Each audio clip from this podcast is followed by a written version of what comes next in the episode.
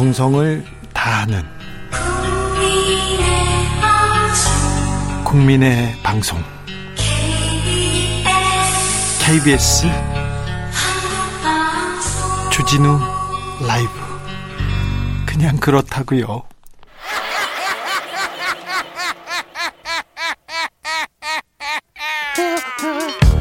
팔로 뛰는 기자, 탐구하는 기자, 세상의 질문을 마구 던지는 기자, 기자가 본 오늘의 세상 기자들의 수다. 라이브 기자실을 찾은 오늘의 기자는 공부하는 기자입니다. 미디어 오늘 정철훈 기자 안녕하세요. 네, 안녕하세요. 한 주 어떻게 보내셨어요? 네, 이번 주 월요일 날이 더 라이브에 출연해봤습니다. 네. 예, 주진우 라이브에 이어서 네. 더 라이브에 출연해봤는데 알 거 없고요. 다른 방송 얘기하는 거 별로 원치 않아요. 자, 자 우리 방송에만 집중해 주길 바랍니다. 네, 알겠습니다. 네, 자 오늘은 어떤 이야기 준비하셨어요? 예, 지난 시간에 이어서 법조 기자단 아이템 또 가져왔습니다. 그렇습니다. 법조 기자단 문제다. 언론 개혁해야 된다. 이 목소리가 엄청 높아요? 예, 법, 일단 법조 기자단이 아닌 기자가 그러니까 비출입사 기자가 겪는 이 취재 차별이 헌법에 반할 가능성이 높다 이런 지적이 나왔는데요. 네. 어, 민주사회를 위한 변호사 모임 민변이죠. 예. 지난 예. 7일 이 2020 한국 인권 보고서를 발표했는데요. 따끈따끈하네요. 지난 예, 7일이면. 예. 근데 여기서 이 법조 기자단은 법인도 아니고 법이 정한 단체도 아니다. 기자의 사적 결사체다. 모임이죠, 그냥. 예. 근데 왜 기자가 법원과 검찰의 출입증을 받고 기자실을 사용하기 위해 기자단에 가입해야 하는가 이렇게 지적을 했고요. 예. 민변은 이 특정 기자에게만 출입증을 발급해 주는 것은 이 출입증을 발급하지 못한 발급받지 못한 기자의 언론 자유를 제한하는 것이다 이러면서 이 헌법에 보장된 언론 자유를 이제 제한하는 그런 가능성이 높다 이렇게 지적을 했습니다. 저 저기 법, 법조 기자실한테 기자실에서 쫓겨날 때 이런 생각 많이 들었어요. 당신들이 무슨 권리로 나한테 그러느냐 그러더라고요. 근데 국회에서도 비슷해요. 제가 음. 작년이었던가요? 저기 조국 장관이 기, 어, 국회에서 기자 간담회를 했습니다. 청문회를 안 열어준다 해가지고 기자 간담회를 했었는데 예, 예.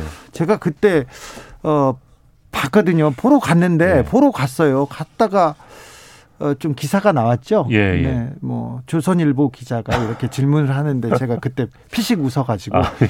근데 그때 어 민주당 대변인한테 대변인한테 이재정 대변인에게 기자단이 몰려가가지고 저거 기자 아닌데 어. 저거라니 저 사람 기자 아닌데 저기 왔다 하면서 항의하고 막 그러더라고요. 그래서 아. 거기에서도 쫓겨나야 되는 운명이었어요. 그러고 보니까 진행자께서는 비출입사 기자로만 거의 20년을. 네, 저는 항상 쫓겨나는 기자였습니다. 네. 네, 그러면 훨씬 저보다 경험이 많으실 텐데요. 마음이 아팠어요. 막 쫓겨나는데 좀 약간 예, 그러니까 비통한. 굉장히 좀 예가 많은데요. 일단 공판 취재를 가면 네. 기자단은 노트북 쓸 수 있는데 비출입 기자는 못 씁니다. 그렇습니다. 와서요, 똑똑합니다. 네. 이제 경위가 와가지고요. 경위가 와서 제복 입고 와서 안 됩니다. 이렇게. 예, 저도 제재를 받은 적이 있고요. 그렇죠? 파, 예, 판결문 같은 경우도 어, 일반 시민과 마찬가지로 정보 공개 청구 시스템을 해야 받을 수 있는데 이게 네. 빠르면 일주일 걸립니다. 네. 기자단은 바로 주거든요. 네, 당일날 받을 수 있고요. 기자단은. 예. 예. 그래서 민변은 현재 법조 기자단 구조가 이 정보를 이 틀어진 검찰이 이 정보를 원하는 언론사 기자들을 쥐고 길들이는 구조다 이렇게 지적을 하면서 예. 이, 이 기자단 구조가 결과적으로 이 사실을 확인하고 공정한 여론을 형성하는 기능을 지속적으로 그 망쳐왔다 이렇게 진단했습니다. 이거 좀 핵심 같아요. 이게 되게 중요한 것 같아요. 예. 검찰과 법원이 정보를 쥐고 언론사 기자들을 흔들어요. 따라가게 예. 해요. 그래서 공정한 여론을 훼손하죠. 이게 지속적으로 그런 네. 거. 어, 이 문제에 대해서는 어, 더불어민주당 홍익표 의원도 언급했네요. 예, 오늘 이제 국가정보원법 관련 필리버스터가 국회에서 있었는데요. 네. 여기서 홍익표 의원이 어, 기자단은 왜 자기들끼리 멤버십을 구성해서 투표로 가입 여부를 결정하냐 이러면서 네. 추미애 장관이 법조 기자단을 해체했으면 좋겠다 이렇게 주장했습니다. 네. 어, 홍익표 의원은 이 출입처 시스템은 유능한 기자를 돋보이지 못하게 하는 제도다. 네. 출입처 때문에 기자들이 발로 안 뛴다. 그냥 기관에서 주는 보도 자료만 받으면 되니까 이렇게 말을 하면서 예? 지금 현실은 연합뉴스가 쓰면 나머지 기사는 거의 똑같다. 그냥 복사해서 갖다 붙이기 수준이다. 이렇게 비판했습니다. 법원에서 검찰에서 보도자료를 내지 않습니까? 그러면 그냥 복사해서 붙입니다. 그래서 오타도 그대로 갑니다. 네, 그래서 맞습니다. 그래서 저는 그 작년에 조국 그 전 장관 사태 있었을 때 그때 검찰 개혁 얘기하면서 언론 개혁 중요하다고 지적 지적을 여러 번 했었는데요. 어디 가서 검찰 기재단 그때 해체해야 된다고 하면서 KBS에서 검찰 기자단 보내지 않겠다고 선언했어요. 음. 엄경철 국장이. 그래서 음. 굉장히 훌륭한 시도고 저는 언론 개혁 여기서 첫걸음이다. 그리고 다른 언론사들 대형 방송사들 따라가야 된다 얘기를 했는데 하나도 안 따라가 가지고요. KBS만 고립되고 지금 잘 안 되고 있죠. 음, 예. KBS도 그대로 나가나요? 어, 크게 달라지지 않은 걸로 알고 있는데요. 네. 이와 관련해서 홍익표 의원이 이 진보 매체인 한겨레와 경향신문 부처 법 조 기자단을 철수시켜라 이런 주장을 했고요. 어, 그게 국민들이 염원하는 검찰 개혁에 한겨레 경향이 함께하는 것이다 이렇게 얘기했고요. 네. KBS와 MBC를 향해서도 먼저 앞장서서 법조 기자단을 빼야 한다 이렇게 주장을 했습니다. 그러면서 우리가 그래도 신뢰하는 진보 매체와 공영방송부터 먼저 실천해야 한다 이렇게 이야기를 했습니다. 어, 제 의미 있는 주장이라고 생각합니다. 이건 정치권에서 나와서 조금 어떻게 언론사들이 받아들일지는 모르겠으나 네, 상당한 반발이 예상되긴 그렇죠. 합니다. 어, 네. 기자들은 안, 아, 그 기자실에서 받는 그 보도 자료 거기서 먹는 밥 굉장히 달콤할 거거든요. 그래서 음, 어찌 어찌 받아들일지는 잘 모르겠습니다. 언론사들은 좋게 받아들이지는 않을 것 같아요. 그죠? 네, 뭐 그럴 가능성이 높은데요. 관련해서 국민의힘이 또 논평을 냈습니다. 국민의힘에서 뭐라고 했습니까? 예, 그 이날 홍익표 의원의 발언을 두고 네. 언론 모욕을 넘어 독재 발상이다. 집권당 소속 의원이 출입 기자단을 해체하거나 언론사들이 검찰 개혁 의지를 보여줘야 한다는 망언을 서슴없이 내뱉은 것이다 이렇게 주장했습니다. 망언이라고 보기엔 좀 어렵습니다. 이거 좀 그 일리가 있는 말인데 꼭 이렇게 말씀하셨네요. 네, 오늘 그 김은혜 국민의힘 대변인이 어, 기자 출신이에요. MBC 네, 기자 출신. 예. 입법, 사법, 행정을 장악하더니 이 이젠 언론마저 독재의 선전장으로 만들겠다는 문재인 정권의 선전포고나 다름없다 이렇게 지적을 하면서 문재인 정권이 꿈꾸는 언론관이란 오직 문비 어천가를 부르는 국영방송 체제 아니냐 이런 비판을 했습니다. 그리고 필리버스터 자리를 악용해 기자단을 모욕하고 언론 자유에 대못질을 한 데 대해 국민 앞에 공식 사과하라 이렇게 밝혔습니다. 아니 MBC 기자 출신인데 기자 출신이 이렇게 말씀하시다니요. 물론 이명박 그 정부에서 대변인을 했습니다. 청와대. 그리고 MBC 아나운서 출신인 배현진 대변인께서는 또 귀태 그런 얘기를 하시고 그래가지고 예, 최근에 논란이 됐죠. 예, 좀 예. 언론인은 이런 얘기 잘 안 하거든요. 그런데 음. 지금 어, 이렇게 말씀하시네요. 자. 아무튼 법조 기자단 카르텔을 이번에는 좀 깨자 공론화를 해보자 이렇게 미디어 오늘이 나서고 있습니다. 예, 뭐 아시겠지만 청와대 국민청원 게시판에 이미 올라왔죠. 검찰 기자단 해체 요구. 20만 명 넘게 동의했습니다. 예, 근데 지금 정작 주류 언론 가운데 어느 누구도 먼저 기자단을 못 나오고 있는 상황인데요. 네. 그래서 어, 미디어오늘하고 뉴스타파가 어, 이 법조 기자단 카르텔을 공론하기 위해서 지금 출입 신청을 했고요. 최근에 이제 철록이 또 함께하고 싶다고 해서 네, 작은 언론사들 네. 좀 그 같이 힘을 합쳐서 힘을 네. 모아서 좀 크게 외쳤으면 합니다. 네. 사실 언론사가 생길 때마다 시사이 시사인이 생겼을 때도 검찰 출입을 하겠다면서 이 음. 불합리한 그 카르텔에 굉장히 많이 도전하기는 했습니다. 그런데 음. 굉장히 어려웠어요.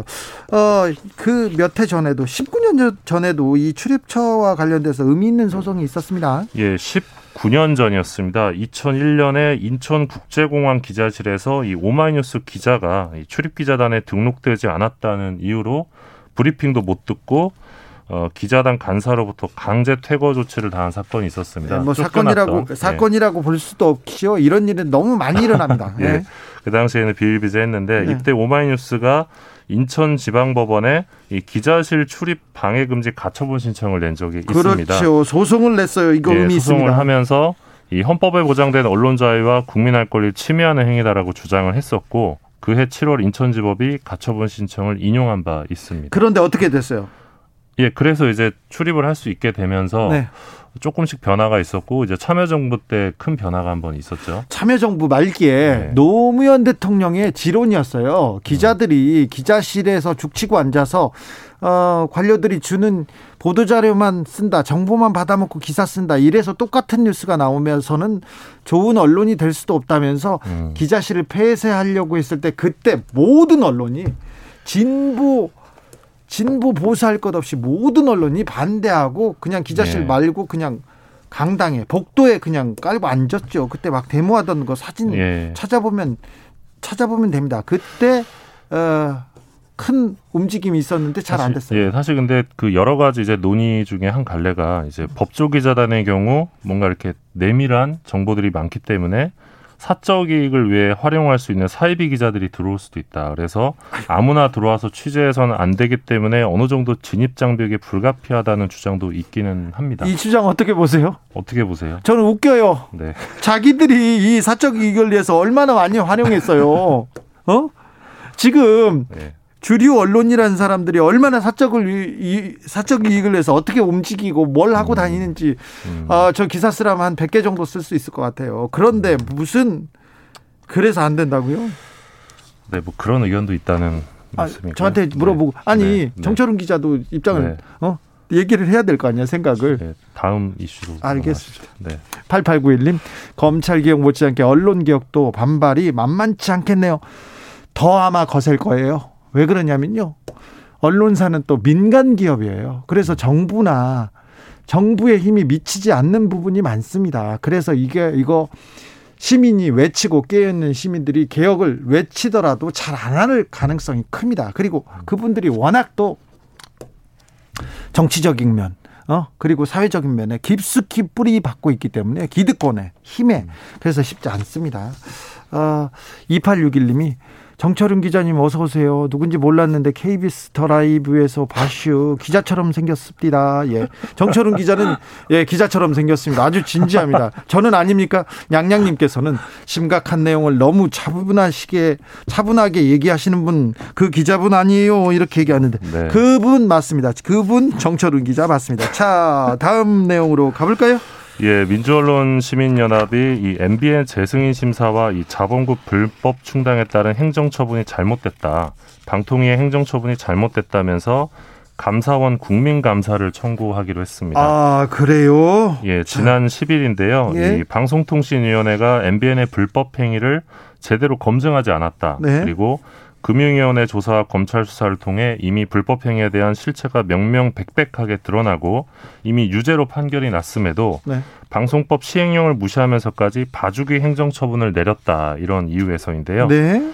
앞서 MBN은 2011년 종편 사업자 선정 당시 약속한 납입 자본금 3,950억 원 중에 네. 556억 원을 임직원 차명 주주를 활용해서 회사 자금으로 납입, 납입을 했고요. 네, 이건 뭐... 예, 허위자료 제출했고, 네. 어, 그래서 이 같은 행위로 방송법 18조에 의해 승인 취소가 가능한 상황이었는데 네. 지난 10월 30일 방통위가 업무 정지 6개월을 결정했습니다. 자, 허위 자료 만들었고요, 거짓말했고, 그리고 재무제표 장부도 조작했어요. 그런데 승인 취소가 가능한 사안을 방통위는 업무 정지 6개월만 내렸었습니다. 예, 최근에는 이제 3년 재승인을 또 받았고요. 그렇죠. 예, 그래서 이제 민원녀는 어, 방통위가 자본금을 불법 충당한 MBN의 제출 자료를 제대로 검증하지 못하고 최초 승인을 해준 과정부터 이후 거듭된 재승인 과정에서도 부실 심사로 불법 행위를 방치한 경위가 있으니 감사원이 이를 명명백백하게 밝혀야 한다 이렇게 밝힌 상황입니다. 자 민원녀는 언론 개혁을 위해서 꼭 이런 불법은 꼭 그 바로 잡고 가야 된다는 이런 취지로 국민 감사를 청구하기로 했다고 합니다. 네, 그리고 사실 이 방통위에서 이런 행정처분과 관련해서 그러니까 처음에 2011년 당시에 처음에 잘못된 거잖아요. 네. 그 당시에 참여했었던 뭐 간부들 포함해서 아무도 지금 뭐 징계를 받은 사람이 없기 때문에 그래요? 예, 그래서 사실 감사가 좀 필요한 부분도 있지 않나라고 개인적으로. 아니, 뭐 언론은 네. 언론인은 또 도덕성을 또, 또 중시하고 뭐 그런 얘기는 하되 지금껏 해왔는데 아무도 징계를 안 받았다고요? 예. 아, 이건 좀 잘못된 것 같습니다. 네. 잘못된 것 같습니다. 네. 자, 다음 뉴스로 넘어가 볼까요? 예, 그 네이버로 기사 많이 보시는데요. 네이버 어. 급상승 검색어랑 이 많이 본 뉴스 우리가 랭킹 뉴스라고 하죠. 네. 이 상관관계를 분석한 연구 논문이 카이스트에서 나와서 아, 이거 궁금합니다. 중요합니다. 왜 그러냐면요.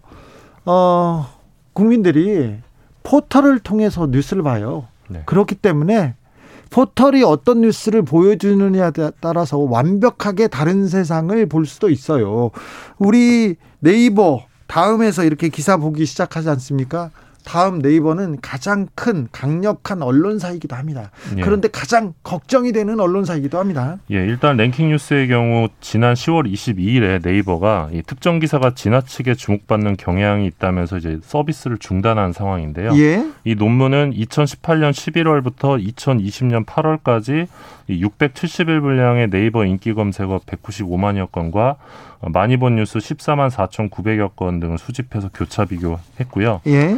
어, 여기서 재밌는 부분은 이 많이 본 뉴스가 전체 기사의 0.35%에 불과한데 예? 전체 뉴스 트래픽에서는 19%를 차지했다 이렇게 밝혔습니다. 그렇죠. 근데 영향력이 좀 있다는 그렇죠. 예, 편이고요. 어, 그 집중도가 있는 기사를 대문에다 걸어 놓았 놓기 때문에 다 보고 가지 않습니까? 네. 그리고 논문의 결론은 이 네이버 기사 배열 알고리즘이 이 인기 검색어를 중요한 가중치로 반영하고 있을 개연성이 높다. 아, 예, 요게 이제 결론이었고요. 네. 좀 흥미로운 점은 이 많이 본 뉴스의 언론사 순위가 좀 다르더라고요. 시기에 따라. 자, 봐볼까요? 2014년 11월부터 6개월간 네이버 많이 본 뉴스 순위가 연합뉴스, 뉴스원, 뉴시스, SBS, 머니투데이 순이었거든요. 뉴스 통신사가 많이 그 예. 선정됐네요. 예, 특히 연합뉴스가 23.6%로 비율이 굉장히 높았는데요. 절대적이었네요. 예. 음. 근데 이제 2020년 1월부터 6월까지 6개월간을 보면 중앙일보, 조선일보, 연합뉴스, JTBC, 한국경제 순이었습니다. 좀 이건 이상하잖아요. 그러니까 여기서는 중앙일보랑 조선일보가 순위가 굉장히 올라간 거죠. 어, 어 네. 이, 이럴 수가 있어요?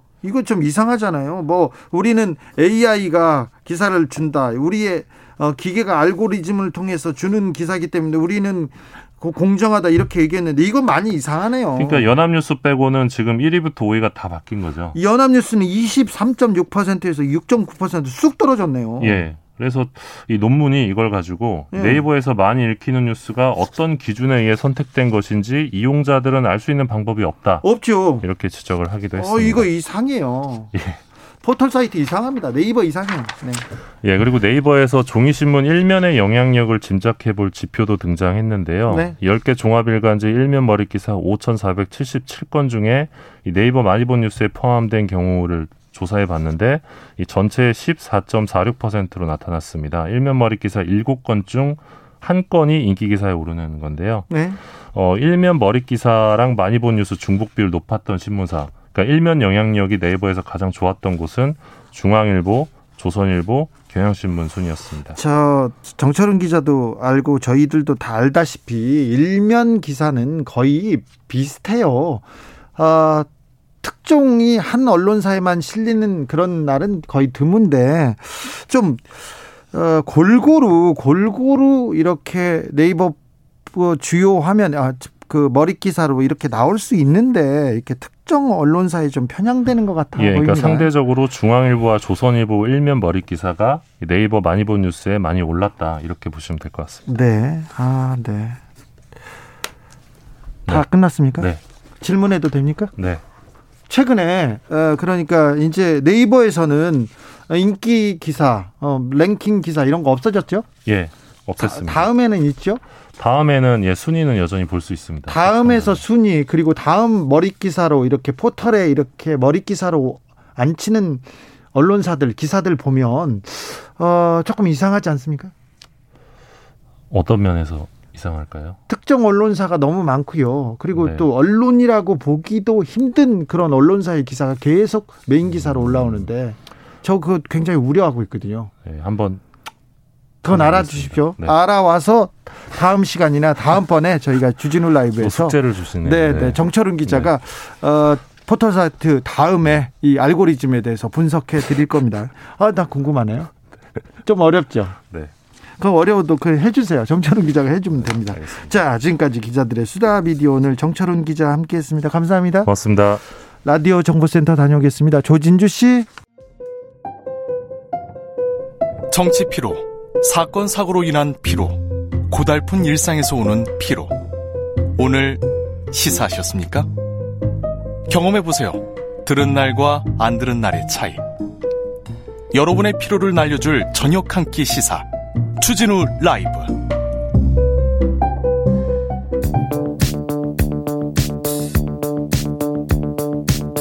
대한민국 정치의 새로운 100년을 준비한다. 21세기형 국회 싱크탱크 정치연구소 용앤 영. 21대 국회에 보내는 뜨거운 고급진 비대면 정치 컨설팅. 이번에 한 주의 정치 뜨겁게 분석해 보겠습니다. 정치는 데이터다. 정치는 과학이다. 박시영 윈지 코리아 컨설팅 대표 안녕하세요. 네, 반갑습니다. 아니다. 정치는 촉이다. 감이다. 최영일 시사평론가 어서 오세요. 네, 정치는 공감이죠. 공감. 네, 마음으로 움직여야죠. 그럼요. 네. 정치는 이성적으로 해야죠. 박시영 대표님. 아, 그러면요. 아, 성불한 네. 행위를 예측할 수 있어요. 냉정한 사람. 네. 네. 감 마음으로 움직여야 될 거 아니야. 그럼요. 그래서 그게 표 아닙니까? 다 사람이 사는 건 감동을 위해서요. 감동. 의원들이 평소에 열심히 일하고 있다가 음. 내가 이렇게 열심히 했으니까 표를 달라 해서 음. 선거 때 이렇게 표를 하나씩 받아가는 게 그게 음. 맞는데요. 음. 네. 꼭 그렇지 않게 돌아간다. 근데 맞아요. 사실 열심히 의정활동 한 것을 국민들이 잘 몰라요. 맞아요. 언론 제대로 보도를 안 해주잖아. 어. 그렇죠. 언론에 음. 나오는 그러니까 지금도 몇몇 131개 그 법안 중에 없어요. 129개 법안이 통과된 거 아닙니까? 그렇죠, 현재 그렇죠, 수가 그렇죠, 그렇죠. 국정원법 관련하고 남북관계법 두 개 남았고 두 개만 남았는데 맞아요.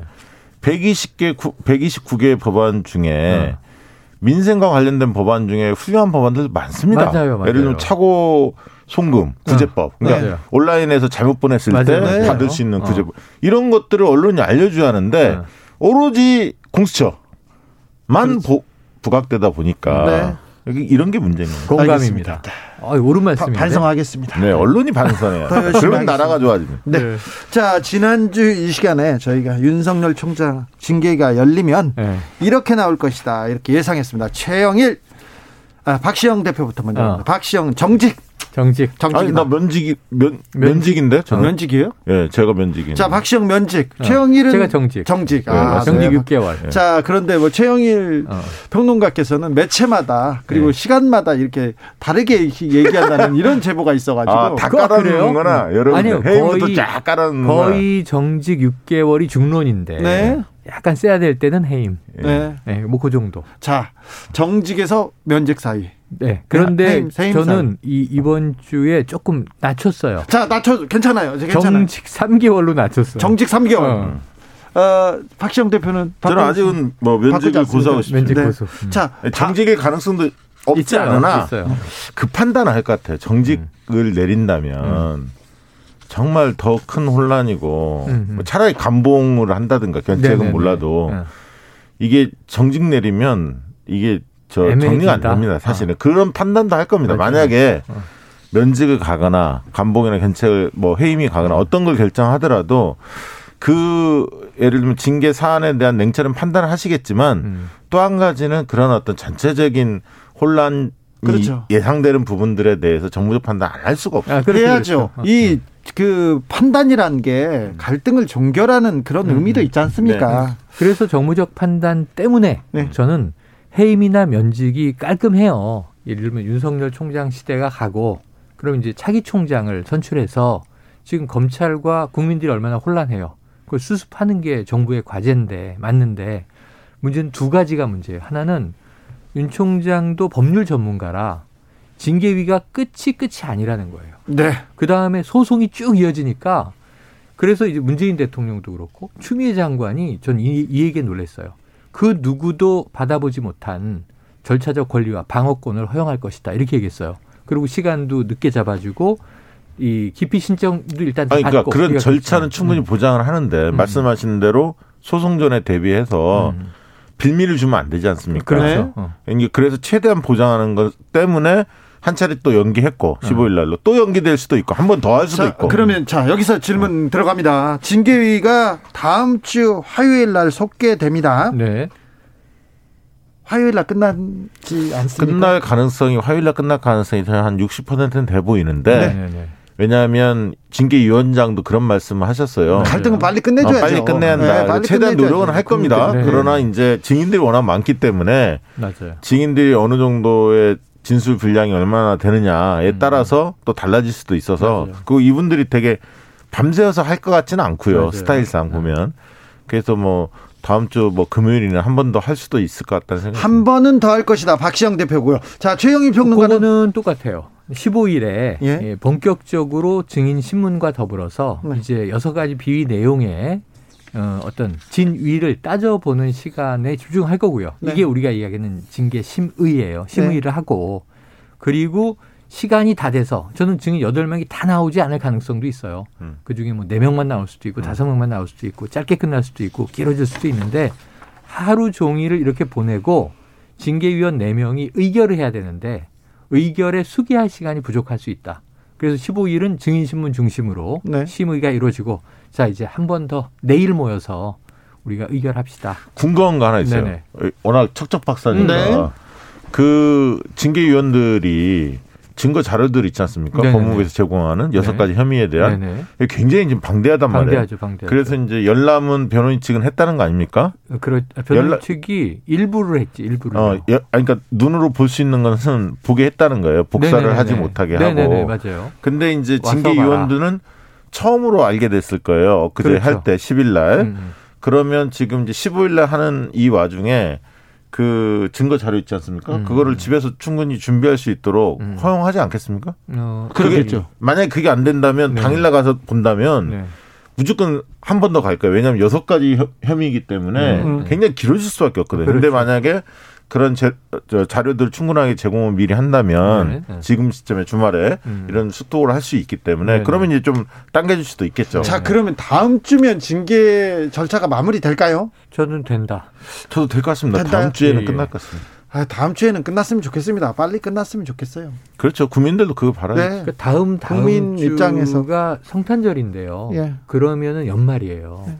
지금 문재인 대통령은 지금 이제 여러 가지 이슈가 있었는데 이번 주에 가장 큰 이슈 하나 공수처, 하나는 이제 징계위. 네. 그런데 공수처는 처리가 일단, 됐어요. 일단 뭐 공수처법은 예. 그 통과를 했기 때문에 이제 어, 제 궤도에 올랐다고 그렇죠. 볼수 있습니다. 자, 이 공수처법이 통과되든 안 되든 야당은 계속 반대해 온 거예요. 이 거슬러 올라가면 패스트 트랙 때부터 반대했던 거예요. 공수처 괴물이다 안 된다. 그리고 공수처법이 또 통과돼 지난해 통과됐잖아요. 네. 이번에 개정안이 통과된 거고 왜냐하면 추천위원회가 안 돌아가니까 그것 때문에. 근데 저는 그 부분 하나는 음. 지적하고 싶더라고요. 그러니까 야당이 비토권이 없어했다. 음. 어, 정의당의 장혜영 의원도 음, 음, 음. 어, 민주주의 정신에 위배된다. 민주주의 표현. 민주주의의 정신에 위배되다 이런 얘기를 했어요. 어, 그런데 어. 저는 좀 그 부분에 대해서 좀 이해가 안 되는 측면이 뭐냐면 지금의 공수처의 일곱 명 중에 다섯 명이 동의해서 처장을 추천하는 음. 이 제도는 제가 볼 때 노회찬 어, 의원이 과거에 공수처법 낼 때는 대법관이니까 대법원에서 이게 두 분을 네네 추천하는 방식이거든요. 네네. 훨씬 진일보했고 첫째, 네. 두 번째는 여당이나 야당 진보나 보수나 그 색채가 굉장히 뚜렷한 분은 절대 될 수 없는 네. 구조입니다. 이게 왜냐하면 네. 법원 행정처장이나 음. 변호사협회, 대한변호사협회 회장이 동의하지 않으면 음. 여야는 어차피 양쪽에 다 둘 중에 하나는 다 반대할 테니까 당, 당사자들이 추천하는 거. 그럼 두 분이 법원 행정처장하고 대한변협회장이 동의해 줄 때만 다섯 명이 동의할 수가 있는 거거든요. 아니 그러니까요. 그 다섯 명 동의도 엄청나게 까다로운 조건이에요. 맞아요. 그렇습니다. 그래, 그래서 맞아요. 중립적인 인사가 될 수밖에 없습니다. 아니, 그 엄청나게 까다로운 어. 조건이고 그리고 아 어, 어려워요. 그게 그게 그 3분의 2가 간단한 조건이 그러니까 아니었습니다. 야당의 비토권이 없어졌다고 해서 어, 중립적이지 않은 인사, 친여 어. 인사가 늘 정권 바뀔 때마다 친여 네. 인사가 되느냐? 저는 절대 그럴 자, 수가 질문, 없는 구조라. 여기서 질문 들어가겠습니다. 네. 혹시 중, 징계위원회에서 음. 견책 아니면 감봉 2개월 이런 경징계가 나올 가능성은 없습니까? 견책이나 감봉이나 또 하나가 있는 게 예. 징계 사유가 없다.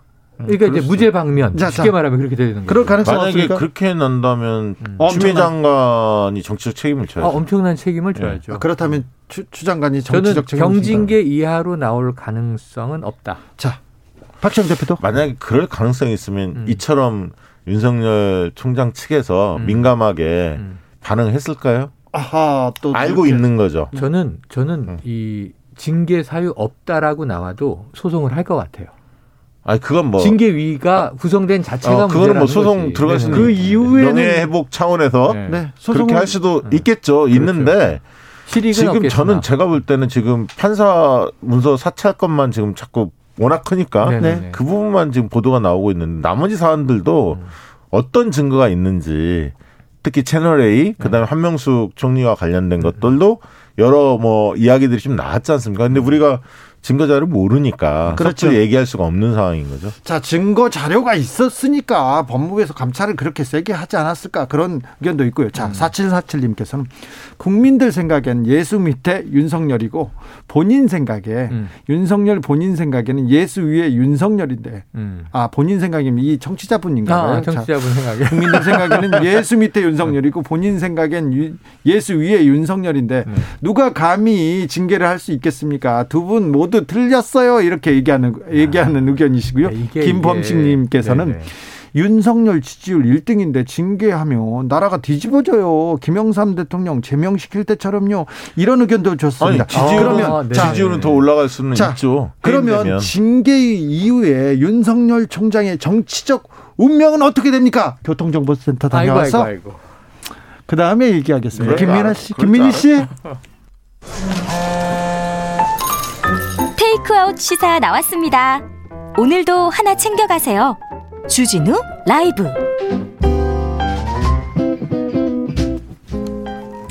윤석열 총장 지지율 계속해서 오르고 있습니다. 막 아우. 1등이에요? 1등이에요, 1등이에요. 네. 격차 있는 1등. 어, 민주당 이낙연 대표와 이재명 경기지사를 제쳤다는 음. 뉴스가 계속 나오고 있는데 이 현상 어떻게 봐야 됩니까? 어, 지금 저는요. 그 누구여도 이 내용을 다 차치하고 지금 네. 아까 징계위에 대해서 윤석열 총장이 문제 제기하는 게 법정에 가면 다툴 게 두 개예요.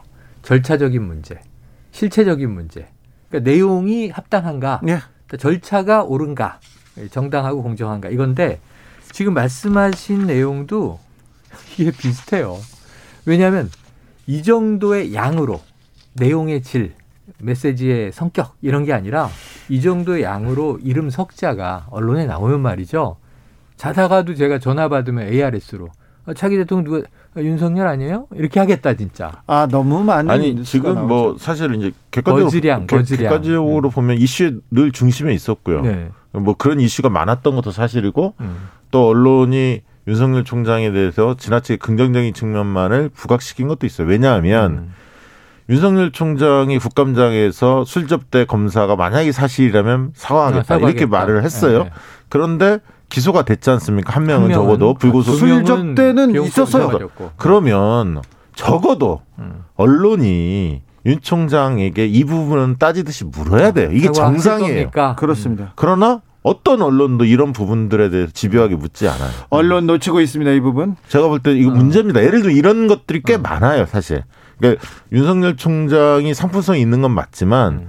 띄우기 중심으로만 너무 언론이 가져가는 것 또한 음. 문제다. 근데 막상 정치에 뛰어, 뛰어들면 음. 이제 이런 게 하나씩 나옵니다. 음. 장모의 요양병원 관련해서 불구속 기소된 거에 대한 사과할 음. 용이 없냐. 음. 술접 대 검사 기소된 거에 사과할 용이 없냐. 음. 당신이 한다고 하지 않았느냐. 음. 왜안 하십니까? 이런 얘기가 어. 정치판에 나오면 대선에 뛰어들면 그건 집요합니다. 그건 가는 토론부터 시작해서 빠져나갈 수가 없어요. 사실은. 그러나 지금 도 총장직이 있다 보니까 이 얘기를 안 하시는데 저는 윤 총장이 적어도 불편 부당한 사람 내 편 네 편 가리지 않고 공정하고 엄정한 이런 모습을 보이면 더 지지율 오를 수 있지 않습니까? 지금 박시영 대표의 얘기를 윤 총장이 듣고 따라한다면 지지율 올라가겠네요. 올라가죠. 아니 그 지금 아무것도 안 해도 당분간 올라가요. 당분간 올라갑니까? 예, 그러니까 징계위에서 만약에 이건 이제 가, 가상 시나리오 해임이다 올라갑니다. 그리고 이제 그 위에 법정 투쟁을 하잖아요. 나는 검찰총장 자리를 빼앗겼다. 희생, 그래서 정권의 어, 희생양. 어, 국민을 위해서 그 자리를 찾기 위해서 법정 투쟁을 한다. 계속 올라가요. 근데 다만 지지율이 뭐 예를, 예를 들면 지금 이제 지금보다 더 막 오른다고 칩시다. 격차가 막 10% 포인트 나는 1위를 한다고 칩시다. 그래도 대, 대선에 못 나온다가 제 생각이에요. 대선에 못 나온다. 그거는 다른 질이 다른 세계의 이야기예요. 근데 지금 이 보도의 점유량이 너무 압도적이니까 이건 우리나라의 검찰 문제가 지금 정치랑 연결돼 있잖아요. 아니 그래서 지금 네. 안철수 대표의 경우에는 직격탄을 맞았어요. 음. 그러니까 원래는 안철수, 홍준표 이런 분들이 상대적으로 윤석열 총장이 높지 않을 때는 네. 범야권에서는 1, 2를 늘 하셨던 거고 선두주자죠. 안철수, 홍준표 이분이 그래도 네. 조금 많이 나왔는데 음. 두 분 다 타격을 받긴 받았는데 이번 조사에서 보면 음. 안철수 대표가 더 타격을 많이 받았어요. 네. 그만큼 약간 중도 성향이 있는 분들 중에서 보수 정권에 대해 좀 우호적인 분들, 보수 정당에 이런 분들이 윤 총장 쪽으로 더 쏠려간다는 얘기거든요. 맞아요. 그 만약에 이게 1, 2월 한 2월 달까지 만약에 지속이 되면 야권은 굉장히 이제 비상이 걸릴 수밖에 없습니다. 네네. 그러니까 네. 임무를 하나쯤은 띄우지 못하거든요. 음. 그리고 유승민, 홍준표, 안철수 세 분은 많이 봤던 분이에요. 지난 대선에 나왔던 네. 분이고. 신선하진 않죠. 그렇죠. 그 오세훈 전 시장도 서울시장 나올 건가 대선 나올지는 모르겠으나 많이 봤던 분이잖아요. 네, 국민들 입장에서는. 않았습니다. 그럼 누가 있느냐? 원희룡? 그 음. 정도 지지율이시면 안 나오잖아요. 원희룡 지사도. 굉장히 고민에 빠질 수밖에 없는. 근데 왜 이분은 빼세요? 누구요? 어제 공수처법이 개정안이 통과되자 황교안 대표 8개월 만에 이분이 황교안 전 대표 하셨습니다. 아. 네. 그분요. 네. 그분. 네.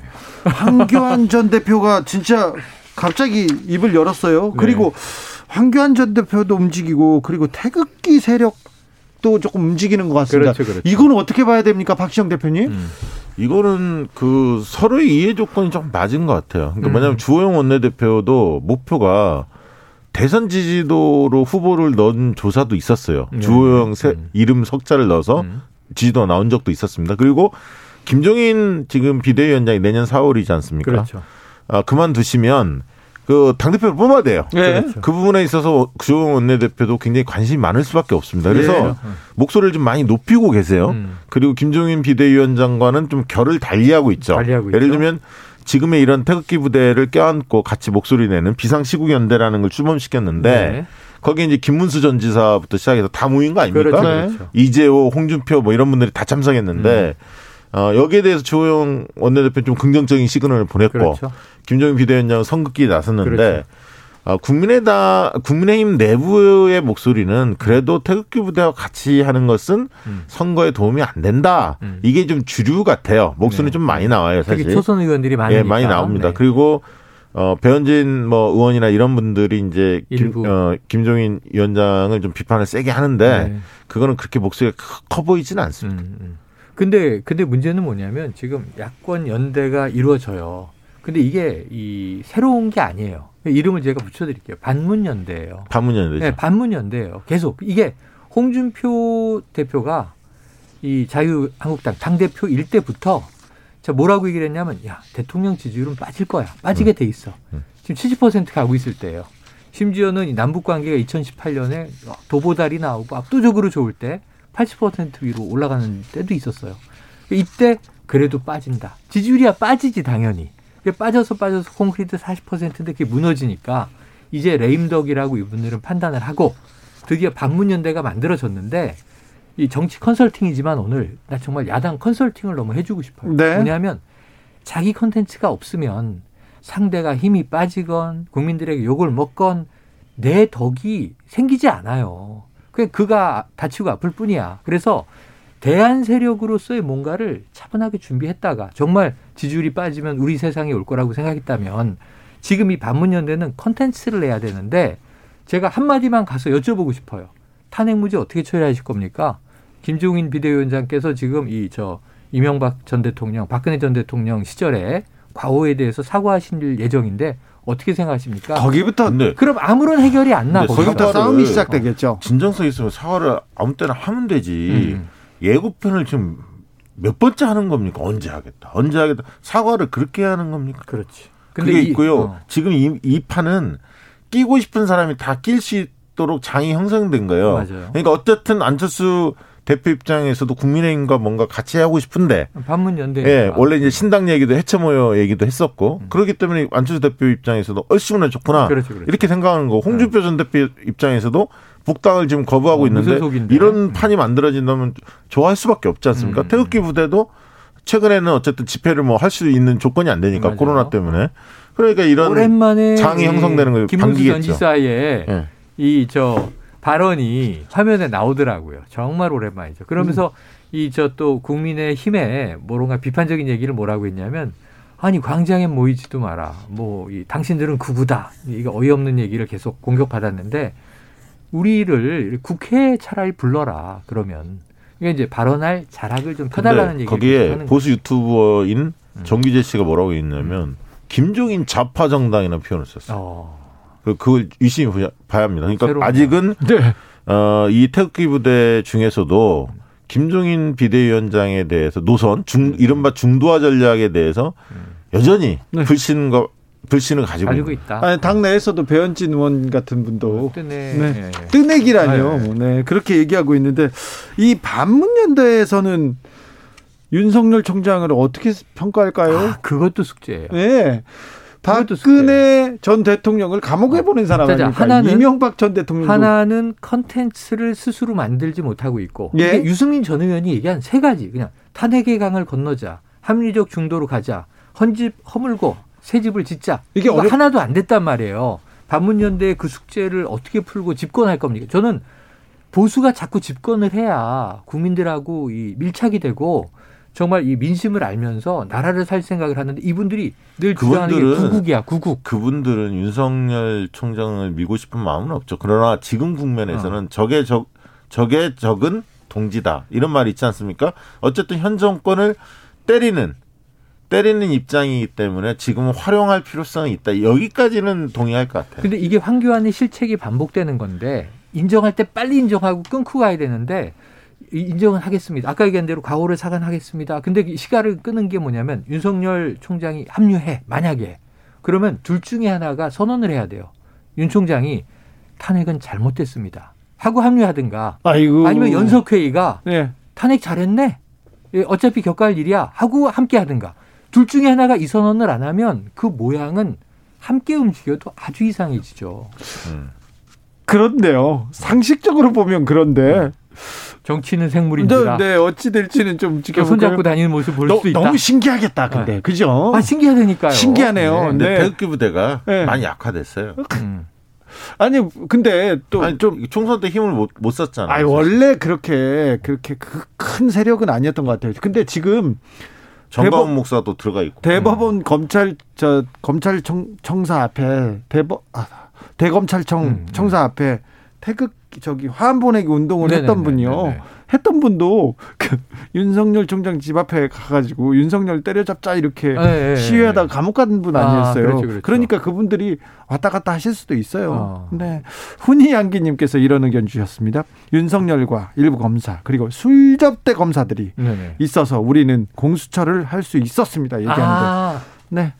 네, 진짜 술접대 검사 아, 검사들 네. 국민들한테 다시 한거 다시 한번 아 공수처가 정말 필요하긴 필요하구나. 네, 네. 큰 교훈 줬어요. 네. 전관 문제, 전관 네. 문제. 아직 바로 지난밤에 구속됐잖아요. 네. 변호사 한 분이. 예. 그런데 지금 전이 특, 이 특수통에다가 윤갑금 출신인데 그 사람은 지금 현재 국민의힘 충북 도당 위원장이에요. 엄청 높은 사람 그러니까 정치인입니다. 정치인이면서 전 고검장이라고 얘기하기보다는 어. 정치인으로 얘기하는 거예요. 엄청 중요한 사람이에요. 현직. 힘도 센 사람입니다. 사사오구님은 윤석열 검찰총장이 이렇게까지 온 건 여당의 책임도 있다고 봅니다. 어. 일이 이렇게까지 끌어야 하는 일이었을까요? 이런 음. 의견도 주셨고요.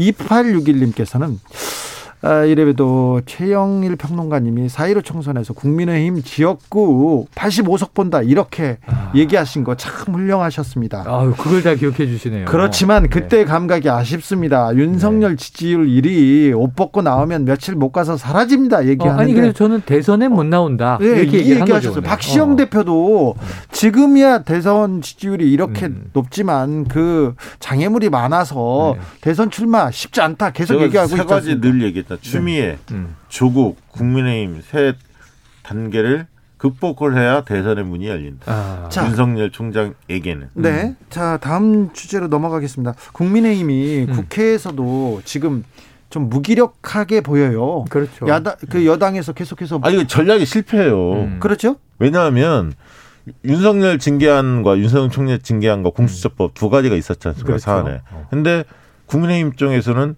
윤석열 보위 음. 수호 여기에 음. 모든 활력을 집중했어요. 음. 올인했어요, 사실. 왜 그랬을까요? 네. 공수처 문제를 좀 간과했는데 예.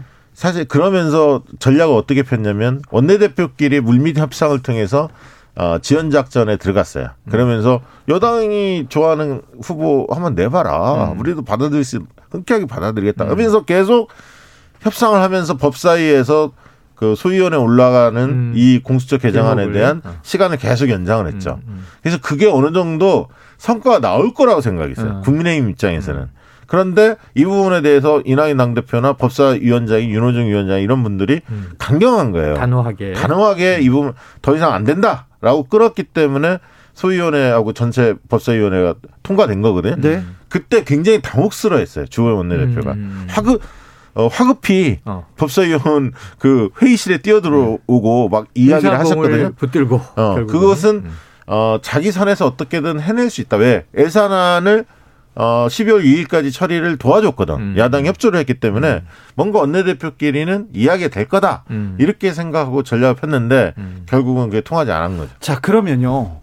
아, 그래서 국회... 한마디만 더, 그래서 음. 어디까지 얘기가 나오냐면 음. 왜 18대형 상임위원장은 다 줬냐. 네, 지금 김종인의 패착이다. 지금 이런 당, 비판이 나오는 거예요. 당내에서 비판 계속 그렇죠, 나오고 있어요. 그렇죠, 그렇죠. 언론에서도 계속 얘기하고 있고요.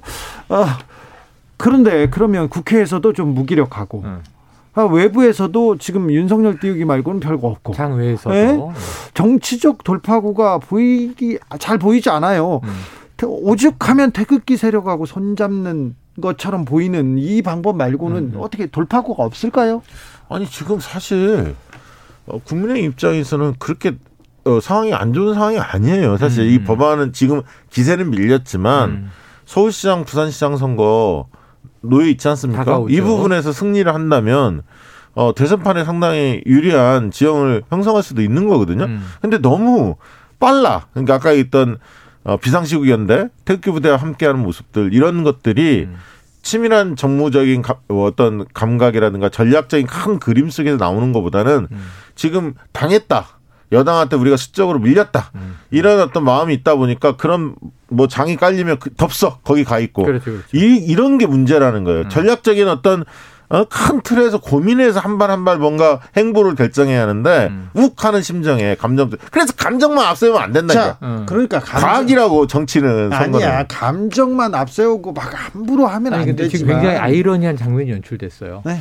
전 너무나 평온하게 앉아 있는데 감정만 앞세우지 말라란 말이 그러면서 감정 왜 화를 내는 겁니까? 자, 감정 화도 감정이에요. 자, 그렇죠. 자, 감정적으로 네.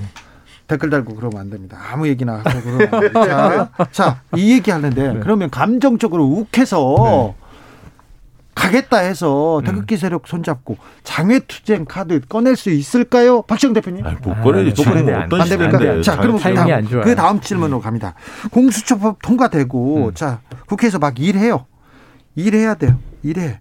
그러면 무슨 일을 다 끝났는데 올해 일이 계속하면요. 어, 다음 주에는 문재인 대통령 그리고 민주당의 지지율에 영향이 있을까요? 저는 민주당 지지율은 좀 소폭 오를 것 같고요. 음. 제 생각에는. 네. 어, 민, 어, 대통령의 지지율은 조금 시간이 걸릴 것 같아요. 왜냐하면 음. 부동산 여전하죠. 음. 좀더 최근에 또 올랐다는 기사도 네. 있고 무엇보다도 방역의 성과가 가장 긍정적인데 그동안에는 코로나가. 코로나 확산됐지 그다음에 백신 문제에 관련해서 음. 종편이나 언론들이 굉장히 이제 비판적 논조를 많이 펴고 어, 있어요. 아니, 나오지도 그렇더라고요. 않고 어. 지금 어. 그 나오지도 않고 한국은 잘 지켜보고 있는데 그렇지. 왜 그러니까 그동안에 이제 방역 어, 방역 성과가 상당히 많았는데 음. 왜 우리 백신 대처가 뒤는 뒤늦게 하느냐. 음. 다른 나라는 벌써 맞고 있는데 막 이런 음. 음. 논리를 피고 있지 않습니까? 음. 이런 것들이 이제 국민들한테 전달되다 보니까 방역을 잘한다 이 여론이 어, 그 전보다는 좀 줄어들었어요. 오늘 음. 갤럽 조사를 보면. 음, 음, 그래서 이런 것들을 좀 극복해 하려면 조금 시간이 걸리거든요. 그래서 저는 뭐 먼저 민주당 지지율은 좀 회복되겠지만 대통령 지지율은 조금 더 시간이 걸릴 거다. 회복되려면 그렇게 생각합니다.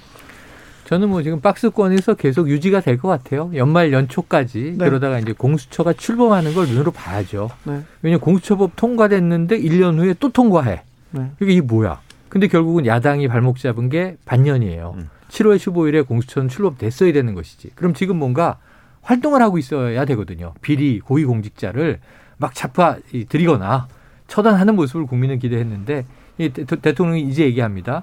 새해 벽두에는 공수처가 출범하는 모습을 이제 보고 싶다, 기대한다. 자, 그 그때쯤 되면 저는 어 이제 올해가 쥐의 해고 내년이 소의 해죠. 네. 내년에 아마 일의 성과가 연초에 나타날 것이다. 지금은 말씀하신 대로 코로나하고 경제, 전 제일 중요한 건 두 개예요. 예. 다른 거는 다 지역적인 문제인데 코로나하고 경제에서 야당이 빠져 있어요. 이게 야당이 국민과 지금 소통하지 못하는 지점이에요. 뭔가 액션을 해야 돼요. 그렇죠. 음. 야당이 존재감을 보여줘야 될 음. 때입니다. 네. 아, 야당한테 특별히 보내는 고급진 컨설, 컨설팅이었습니다. 3309님. 국민의힘에서 박지영 대표 모셔가야 할 것 같아요. 그럼요. 이렇게 얘기하는. 돈이 좀 비쌉니다. 아, 그래 제가 비싸. 컨설팅을 비싸게 받아야겠다는 게 요즘에 확실히 자각하게 아, 돼서 아, 네. 이제 비싸게 받을 겁니다. 최영일 평론가도 뭔가 비싸요? 저는 싸요. 아, 쌉니까? 네, 박리담에? 저는, 저는 자원봉사도 가능해요. 아, 네. 어, 그럼 연락 바로 오겠는데. 아유, 네. 국민을 위해서 일하겠다면요. 아, 네. 바이바이. 그럼 국민을 위해서 그러니까 일하겠다면 해야죠. 네. 우리 저 박시영 대표의 별명은 파이자고요. 예.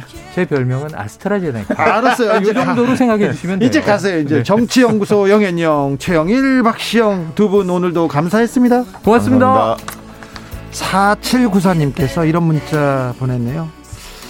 아, 오늘 처음 들은 노래인데요. 제 개인적인 생각과 성향을 떠나서 바라는 것이 있다면 이 노래 가사처럼 정말 더 나은 곳이 더 나은 세상이 만들어졌으면 하는 것입니다. 이렇게 신청했습니다. 아, 마이클 잭슨의 Heal the World 들으면서 저는 여기서 인사드리겠습니다. 저는 내일 오후 5시 5분에 주진우 라이브 스페셜로 돌아오겠습니다. 지금까지 주진우였습니다.